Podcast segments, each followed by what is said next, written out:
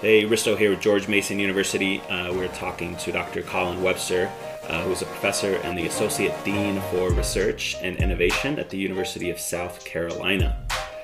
Now, the article we're highlighting today is titled Measuring and Comparing Physical Education Teachers' Perceived Attributes of CSPAPs An Innovation Adoption Perspective. Uh, this was recently released ahead of publication in the Journal of Teaching and Physical Education. So, Colin, thank you very much for joining us. My pleasure, Risto. Thanks so much for having me. So let's get started with this article. You you start the article by discussing CSPAP, which is Comprehensive School Physical Activity Programs, and how they fit into school settings. Can you tell us exactly um, what is a CSPAP and how they uh, came to be promoted in the schools? Not really, because a CSPAP is still kind of uh, contested terrain as far as operationally conceptualizing what that really is. Uh, I like to borrow a term that I hear Tom McKenzie use a lot, which is ground truthing, but we really lack the kind of on the ground evidence in the literature to help us understand what CSPAPs might actually look like in the real world.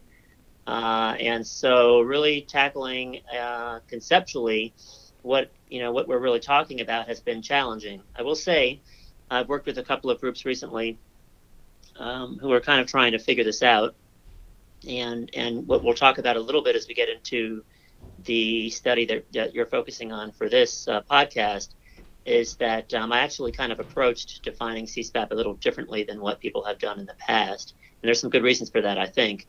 Um, but I'll say that the generally kind of accepted um, ideas about CSPAPs up till now have, have been around this idea that you have a five component uh, initiative or framework. The term model is probably misleading because it communicates that uh, that what we're trying to do is have some kind of a program or approach replicated from one site to the next.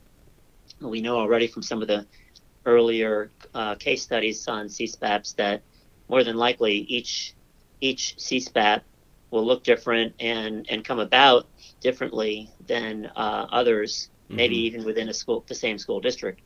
Um, but generally speaking, people talk about CSPAPs as five component programs uh, that encompass a physical education program and then other opportunities before, during, and after school.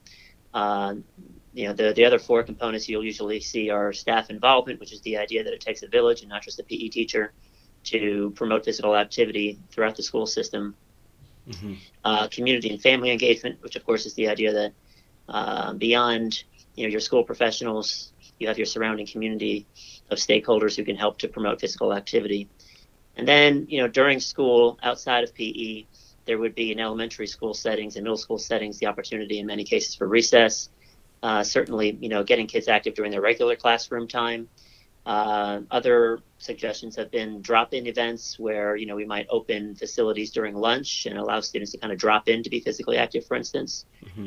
And then, of course, before and after school programs. So, our most traditional um, thinking around that has been interscholastic sports for middle and high school students. But, um, you know, we also think about intramurals, we think about active transportation programs. Um, so, there's, there's a lot that goes into the notion of a CSPAP. Yeah, so definitely a lot of moving parts. Yes. Um, now, this specific study um, that we're talking about, you used. Uh, um, you framed it using the diffusion of innovations theory. Can you mm-hmm. explain mm-hmm. this to the listeners um, that might not be so familiar with this? I'll do my best. Uh, it's, it's a broad and very well established theory. And frankly, my attention has up till now focused mostly on the adoption part of the, th- the theory.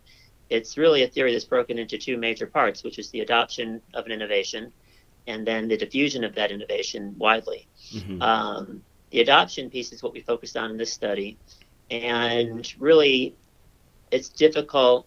It can be challenging within any organization to uh, to introduce some kind of an initiative, some innovation, and in this case, we're, we're treating CSPAP as an innovative idea. Um, can be difficult to to get to the point where you have kind of a critical mass of people within that organization who really buy into the innovation and want to adopt it. And then it becomes kind of uh, past what they call the tipping point in this theory, where eventually, you know, the the late majority and those people who we would term in this theory the laggards, those who are least likely to adopt any new kind of initiative, would eventually say, okay, yeah, I think I'm on board with this, and we'll, and we'll try it, right. uh, and, and, actually get to the point where they might routinely use it. Uh, so, you know, the, the, the trick is to figure out what is it that potential adopters are looking at when they're introduced to some kind of a new idea, uh, and in this case, within an educational context. And the most often uh, studied variables that you'll see in diffusion of innovation research around adoption are the five perceived attributes of an innovation. And that's what we focused on in this study. Mm-hmm. So, what is it that people really pay attention to as a potential adopter? Those five perceived attributes are um, the relative advantage of the innovation. And so, you know, will this innovation be in some way advantageous monetarily? Um, or will it be advantageous in terms of, you know, my time investment or in some other way going to going to benefit me compared to what I'm doing now as an educator. Uh, the perceived compatibility of the innovation. So, am I my, is my current philosophy as an educator, or my skills, my knowledge, consistent with and compatible with what this innovation is going to ask me to really be able to do? Uh, perceived complexity or simplicity. We, we, we, often in the diffusions literature they, they talk about complexity, but we kind of reversed it for this study to talk about simplicity.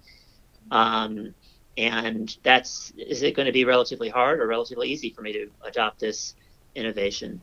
Um, and then perceived observability is the idea that if I'm going to implement a CSPAP, for instance, you know, how observable will the results of what I'm doing be to other stakeholders? Will parents be able to see the positive benefits of implementing a CSPAP in the school setting? Will administrators be able to see that and so forth? And then the last one is perceived trialability and that's the idea that um, you know it could be something that I can kind of adopt on a trial basis and be able to experiment with it a little bit before I adopt in full. And if I perceive it as more trialable, generally the literature has shown that you know I may be more likely to adopt because I don't have to see it as something that I have to do right away, full bore.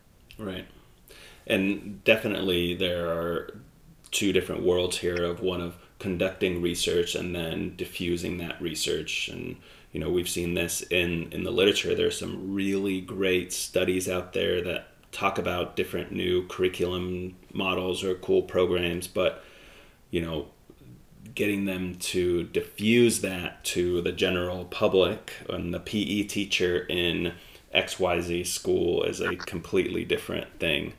Um, That's right. Yeah. Well, we, I think we all have been in situations, and we know anecdotally that most schools have you know a champion for something like a CSPAP. Uh, you know, you have it may not be necessarily the physical education teacher. It could be a classroom teacher or a parent or an administrator, maybe a group of people. But the trick is to um, to get you know enough people within that school system, within the organization, to really um, buy into something like this, so that it can be implemented across the board. And the, the diffusion piece is, is also kind of connected to the idea of sustainability. You know, yeah. once uh, once something really is widespread, we might get to the point where even if key personnel within a school system move on, you know, and we, we know that we have uh, transition of administrators and teachers in, in school arenas. Um, even when that happens, we should we should hope that you know with, with good diffusion, you would have a fairly institutionalized CSPAP so that uh, it can stay and be sustainable even when kind of parts, key parts, particularly personnel, might move mm-hmm. on. Yeah, absolutely. And I think the two, um, two not curriculum models, but um, if you look at the Spark model, right? They did this diffusion paper. I don't remember where it came out from, but it was beyond the stucco tower, and it talked about the diffusion of the program. Granted, started as an NIH NSF funded uh, grant and then went into a for profit company and got bought out. But how that was diffused versus how CSPAP, I mean, CDC has backed the CSPAP model fairly heavily, and where that funding has gone, we've seen people people use it, right? So I think it's interesting to see how even you know these two programs versus some isolated, really innovative, cool research study never sees the light of day. So sure. Um, we uh, we just recently published our um, Russ Carson and I co-edited a, a comprehensive text on CSPAPs and the research that's happened so far around CSPAPs and uh, the translation of that research to practice. And um, what one of the chapters in that text, which I uh, first authored, had to do with sustainability of CSPAPs. And it turns out, um, you're right, the CDC has provided, you know, some of the, the biggest national level support for uh, research and practice around CSPAPs. At the state levels, we've seen um, actually relatively little support, you know, in terms of policy and accountability for CSPAP implementation or sustainability. Mm-hmm. But the the the CDC, you know, put put together a very nice implementation guide for CSPAPs um, back in 2013. But unfortunately, the um, the attention to sustainability in that guide was about a paragraph long out of about 64 pages. Mm. It's just not mm. something that there's a lot of research on or a lot of guidance around at this point. But I will say the example that you cited, the Spark studies, and I think Catch as well. Mm-hmm. Um, there, there are some of the few examples out there that really, you know, they, they did good follow-up studies. They've they've demonstrated some sustainability, and they they've learned lessons that they've disseminated about that. Yeah, and absolutely. one of the key one of the key lessons is really just you know planning for sustainability at the outset yeah. So when you're thinking about implementation, you should be thinking about sustainability at that point. Yeah, absolutely.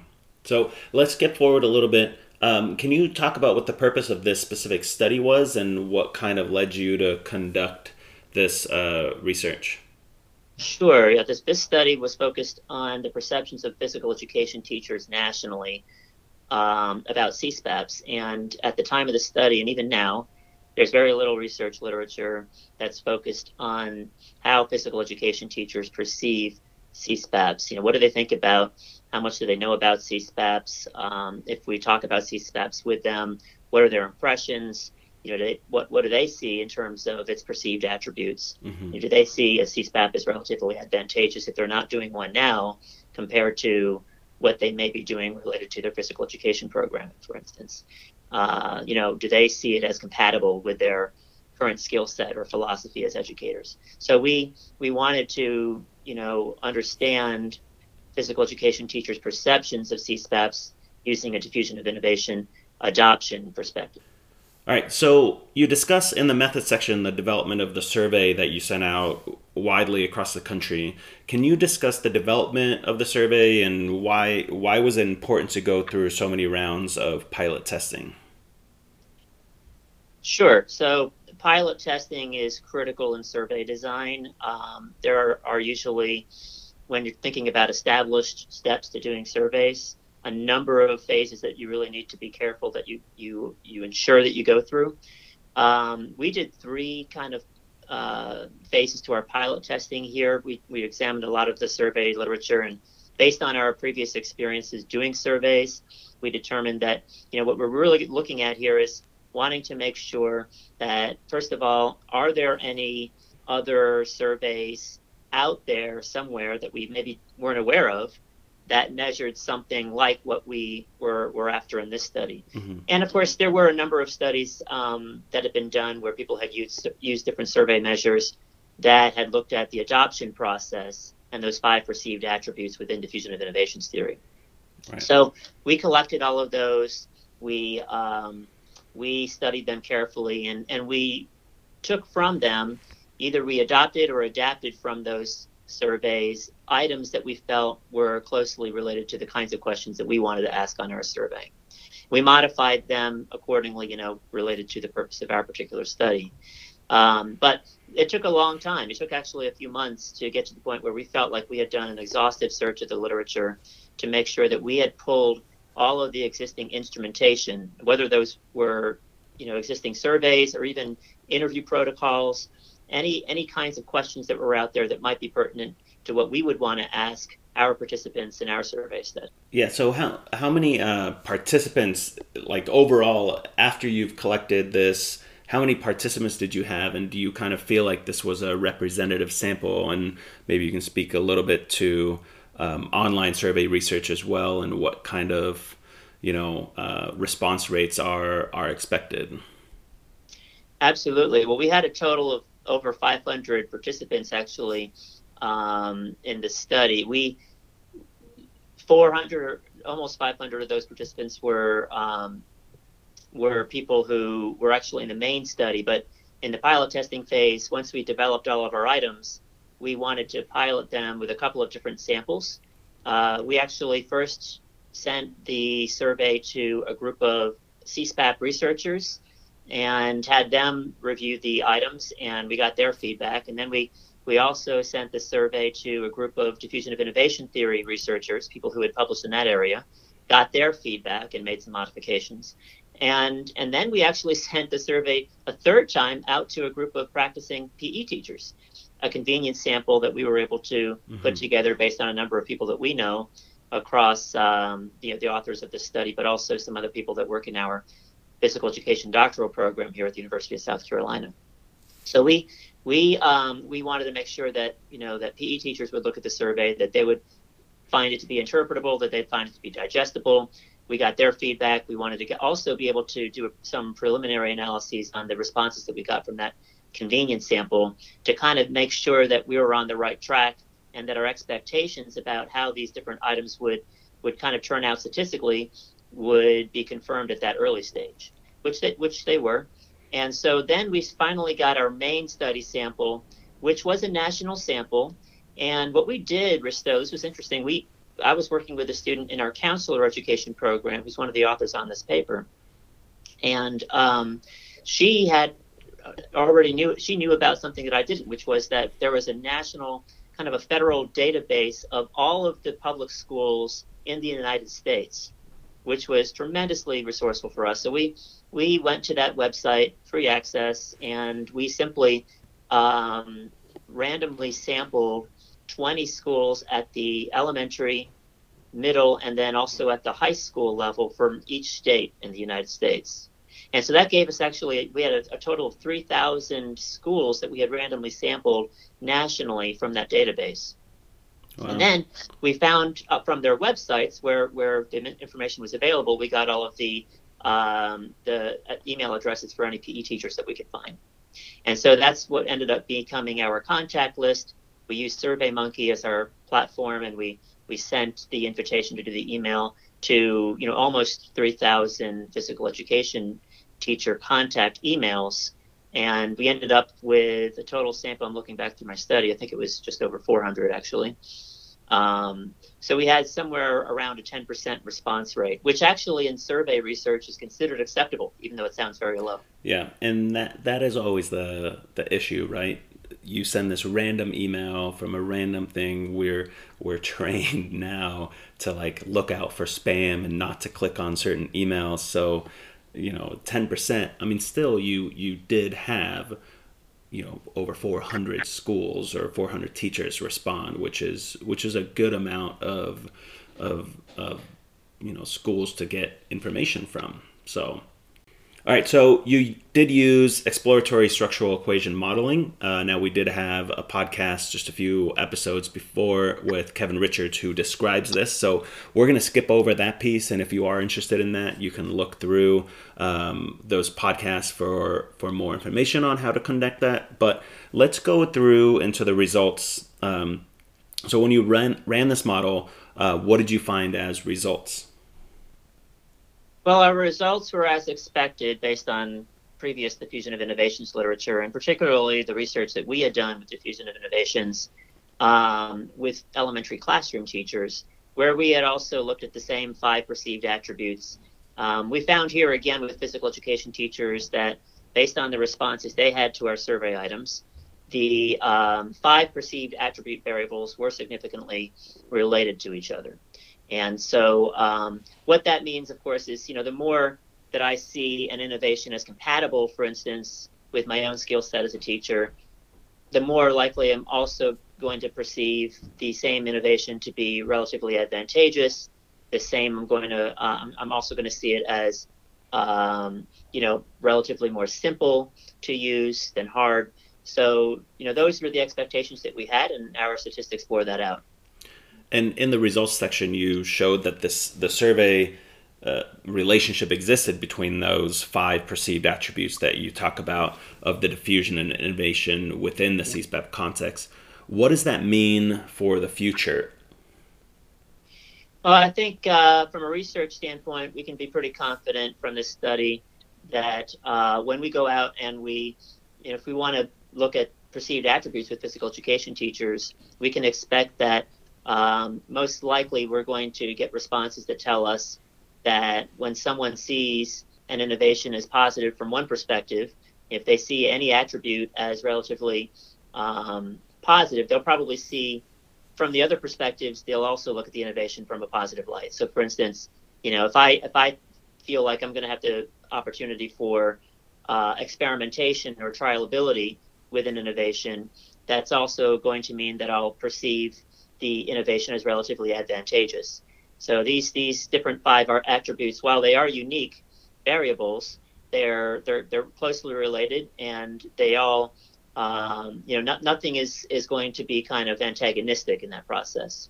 So, but from a practical standpoint, as a teacher educator or as a um, interventionist, of course, I'll be able to go in and have a, a, pretty good level of confidence, knowing that if I'm preparing someone in uh, the use of a CSPAP or to implement a CSPAP, that I can think about those five perceived attributes uh, all as being kind of consistent and, and, and being helpful to prepare someone in thinking about that innovation in positive ways. Right. Now, the other benefit that you have out of this study is that the survey that you created is valid. How do you see this tool being used in the future?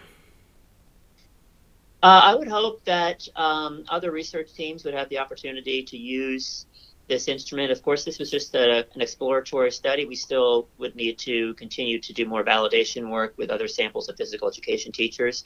But I think moving forward, you know, we we we feel like this is a tool that can be very helpful in um, not just measuring the perceived attributes that physical educators have about CSPAPs, but also in, you know, kind of looking at the differences between those people who have already adopted a CSPAP and those who are potential adopters and that was kind of the other focus of this study here was that you know we wanted to understand if people in their survey said yes my school has a CSPAP or no it doesn't well from a perceived attributes perspective from an adoption perspective why would that be the case mm-hmm. and so uh, you know one of our main results was that we found that those teachers who reported that their school already has a CSPAP saw CSPAPs as simpler to implement than those teachers that hadn't yet mm-hmm. uh, been in a school with, with, or that were working at schools that had not yet adopted a CSPAP. And we thought that was interesting. It seems counterintuitive that, right. you know, we might think that it's the teachers who haven't yet adopted that would see it as, as harder to do. Um, or uh, uh, they might see it as, as um, more, more challenging. Right. But uh, what we, what we found was when the, when the teachers had already started using a CSPAP that it may, may not have been as difficult as they had thought that it would have been, mm-hmm. uh, which is interesting just because, you know, we, we feel like that that's important that, you know, it may not be as hard necessarily to, to implement a CSPAP as, as what we might think. Some of the, um, the bar- we might need to do some further research to understand what are some of the, the kind of perceived barriers to implementing a CSPAP because that hasn't um, been a real focus of the research with physical education teachers at this point. Right. So what are what are kind of the main takeaways in this study? Uh, so for me, you know, first of all, I think you know this is just the first step, and we we put a lot of emphasis on the role of the physical education teacher in adopting or implementing or kind of uh, you know getting getting the momentum necessary to school to really implement a CSPAP. Uh, but and that was really the main you know impetus for doing the study is because so much of the literature really does focus on the PE professional as that kind of um, main protagonist in that in that process. Uh, but I, I, I, think that some of the next steps really have to do with yes, continue to you know to understand what it takes for physical education teachers to buy into doing something like this. What are the main facilitators? What are the main barriers? Um, understanding these teachers' perceptions, but also, of course, moving beyond the physical education teacher. I think a lot of the classroom teacher work has been very important mm-hmm. in trying to really um, understand because you know you may have one to five or six in some big high schools, for instance, PE teachers, but you're going to have so many other classroom teachers who really are necessary for the synergy and uh, the collaboration to really get the full program up and running and, and to be sustained in time. And then, of course, administrators. There's just really very little work, work right now that has been done to understand the perceptions of administrators in this process and the training that they've received and uh, you know what might they perceive as the key facilitators or barriers at the organizational level and um, and even beyond you know the organization if you look at the school district level for instance with superintendents and what kinds of supports or involvement they might have with CSPAP implementation or sustainability. A lot of that has has yet to be done. Really, um, that's that's work yet to be done for researchers in our field. So there's um, we have a long way to go. I will say, what's interesting is I gave a presentation a couple of weeks ago to some international teachers out in Hong Kong, and um, what what I was doing was trying to understand, you know, if you look at the effectiveness of our efforts in promoting physical activity through schools till now, we've not really moved the needle very far, and maybe not at all at this point. And one of the reasons for that, that often really isn't cited, is this notion of paradigm shifts. I think we spend, you know, probably a good 15 to maybe sometimes even up to 30 years sometimes within a particular kind of research paradigm that that focuses on particular outcomes of interest for the field, usually spurred on by some kind of an issue at the societal level. So, for mm-hmm. instance, you know, we've looked a lot at you know the obesity trends and then relationships between um, unhealthy weight and other uh, you know long-term health consequences and physical inactivity. And so we all, many many of us know about you know um, uh, Sallis and McKenzie's seminal publication in 1991 in Research Quarterly that was looking at the role of physical education in public health. Well, we're just now, you know, it's it's 2019. It's it's um, we we just in, put out our first comprehensive text on CSPAPs this year, and you know what we know is that the research we still have a long way to go with research around what makes a good CSPAP. How do we make that work? How do we make that actually uh, make a difference in kids' physical activity lives, both now and for the future? And but we're already seeing, you know, we could already be moving into another kind of major paradigm as we move into mental health, we move social emotional learning, um, and certainly there are there are close relationships between physical activity promotion and mental health. But I think we have to be wary of the fact that you know when we kind of jump on one bandwagon to the next and to the next and to the next, often we don't give ourselves a chance as a research community to really translate research into practice. I read a very interesting statistic from the health promotion field that said on average, you know, barring a, a number of confounding variables, but on average, you're looking at about a 17 year period that it takes from the inception of a research program to the point where that program may actually see translation to practice. Wow. and so when we think about things in those terms, we ask ourselves, well, why is it we're not able to move the needle on youth physical activity?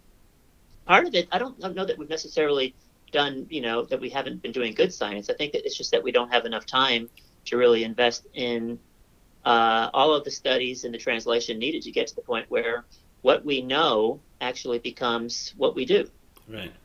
And so when we look at the the Shape America piece for this, they really advocate for the PE teacher to be at the center of this program. And whether that's a good idea or a bad idea, we can discuss that some other day. But when we look at this, in terms of teacher education programs, like let's say, for example, our program at George Mason. We hear CSPAP, CSPAP, CSPAP all over the place. So now we're starting to incorporate this to train our teachers to be able to, you know, implement this. So in case they get dropped into a program where they now become the, you know, you know, the champion for CSPAPs at their school, that our graduates know what CSPAP is, understand what they should be doing to promote it, and just putting them more successfully into that position. So, how can we, as teacher educators, better prepare teachers in this area of CSPAPs? Well, I think uh, one one important step is simply to um, probably come together more as a profession and as a field, and understand that one of the key mechanisms for for making a difference in what physical education teachers might do or believe in when they graduate from our pre-service programs is how we frame what's important for professional work in our field. And of course, you know, our beginning teacher standards is one of those key frames. Right now, there's there's really very little language. Um, only in standard six, there's one performance indicator which talks about you know having some understanding or knowledge related to comprehensive approaches or whole of school approaches to promoting physical activity. Mm-hmm. But in none of those standards is there any expectation for our initial licensure candidates to have any skills whatsoever in in actually galvanizing a school community toward you know real change as far as daily physical activity opportunities and uh, lifelong physical activity participation yeah. because we know allocated curriculum time in physical education as it stands today in this country across most school contexts probably isn't sufficient to really get at you know all students meeting the standards and all students actually you know moving toward a life of lifelong physical activity. And so to really i mean what for me the cspap is really a chance to leverage and strengthen and reinforce physical education programs. It shouldn't just be seen as a chance to get extra physical activity minutes right. even though a lot of our research just focuses on that. But really i mean what we should be doing is thinking about how can a cspap actually advance or accelerate our students in schools toward the grade level outcomes in physical education. Yeah. Because the supplemental physical activity they get, get in the classroom or at recess or before and after school can really probably be designed with more purpose and more intent to really align with what we want to see happen in the educational portion of what we do as physical educators. Yeah. So to me, that's really key. And I guess getting that message out to our pre-service candidates, um, and and getting enough buy-in from teacher educators across the country to say, look, if this is really important and we see CSPAPs in that light, shouldn't we be doing something about that as far as the frames that we use, the, the accountability and the standards that we hold our um, teacher education programs to? And of course, uh, at the in-service level, making sure that you know we provide specific physical education training for our in-service PE teachers. A lot of the time, those teachers aren't closely observed by their building administrators. They may not get a lot of opportunities for specific physical education preparation.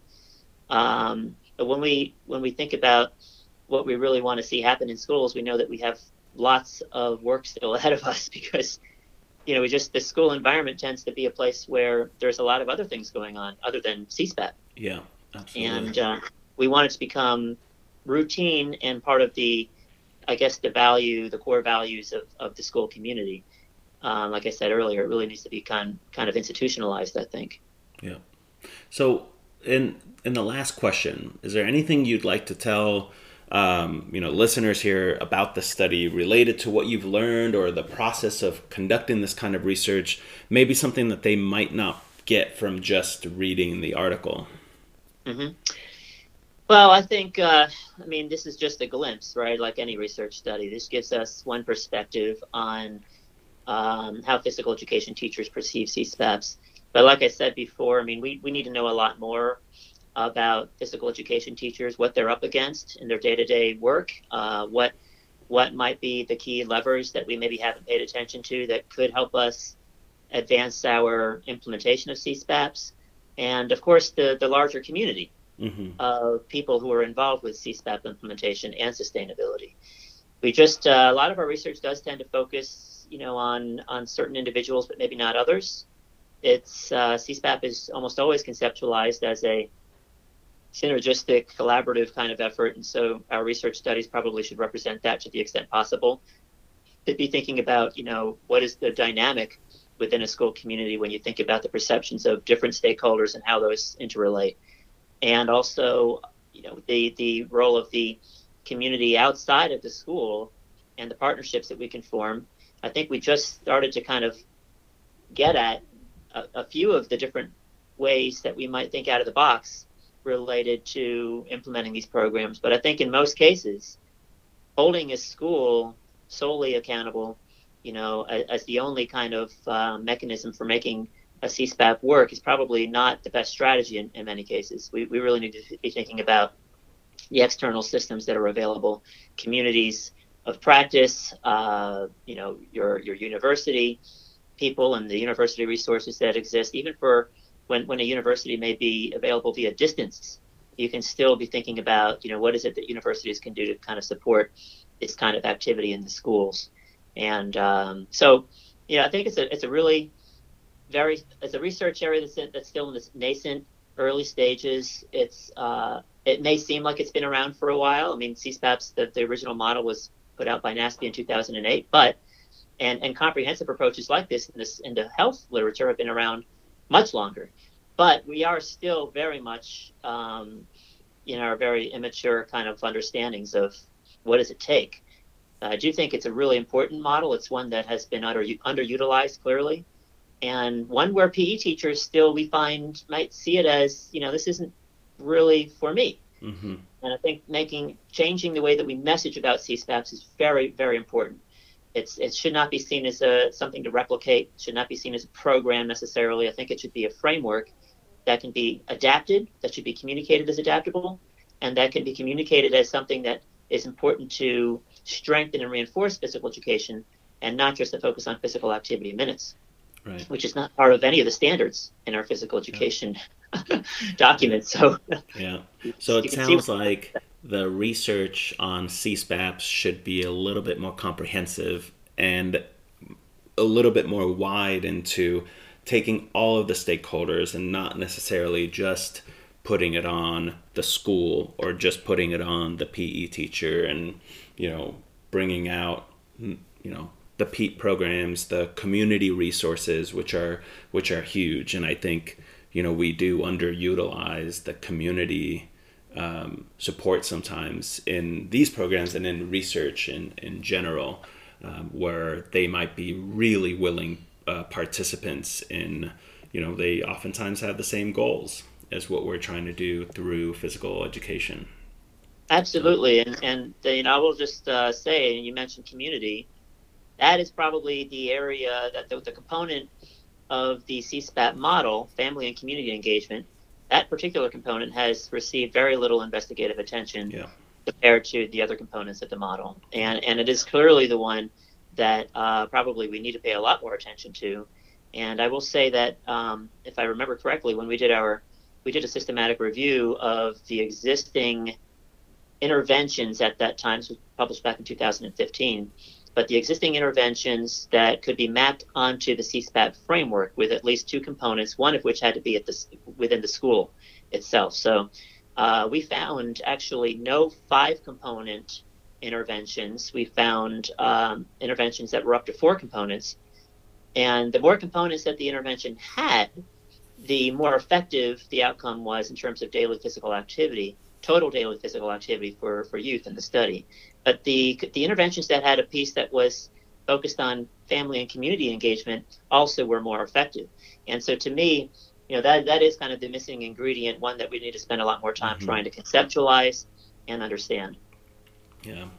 Well, thank you so much for your time. Uh, really appreciate the work and the time that you put into this work to make it um, also accessible to people who might not have um, have the means to read the research paper, uh, we will link to the article notes down uh, down below in the podcast description. Um, can you let people know where they can find more information on your work or what you're doing in social media or ResearchGate? I do have a ResearchGate page, um, so people can certainly check that out. Uh, unfortunately, I don't have any social media accounts or any social. I don't really use the social media. Um, but if anyone does have any questions or wants to follow up directly with me, of course, that's always fine. And I'm happy for people to send me emails. Um, and other than that, you know, I'm, I'm ho- hoping to see people at our professional conferences. I go to Shape America pretty much every year, and that's another place where I'm happy to engage in discussions. Awesome. Thank you so much. Uh, we're going to link to all of this in the article notes. Uh, and thanks for listening.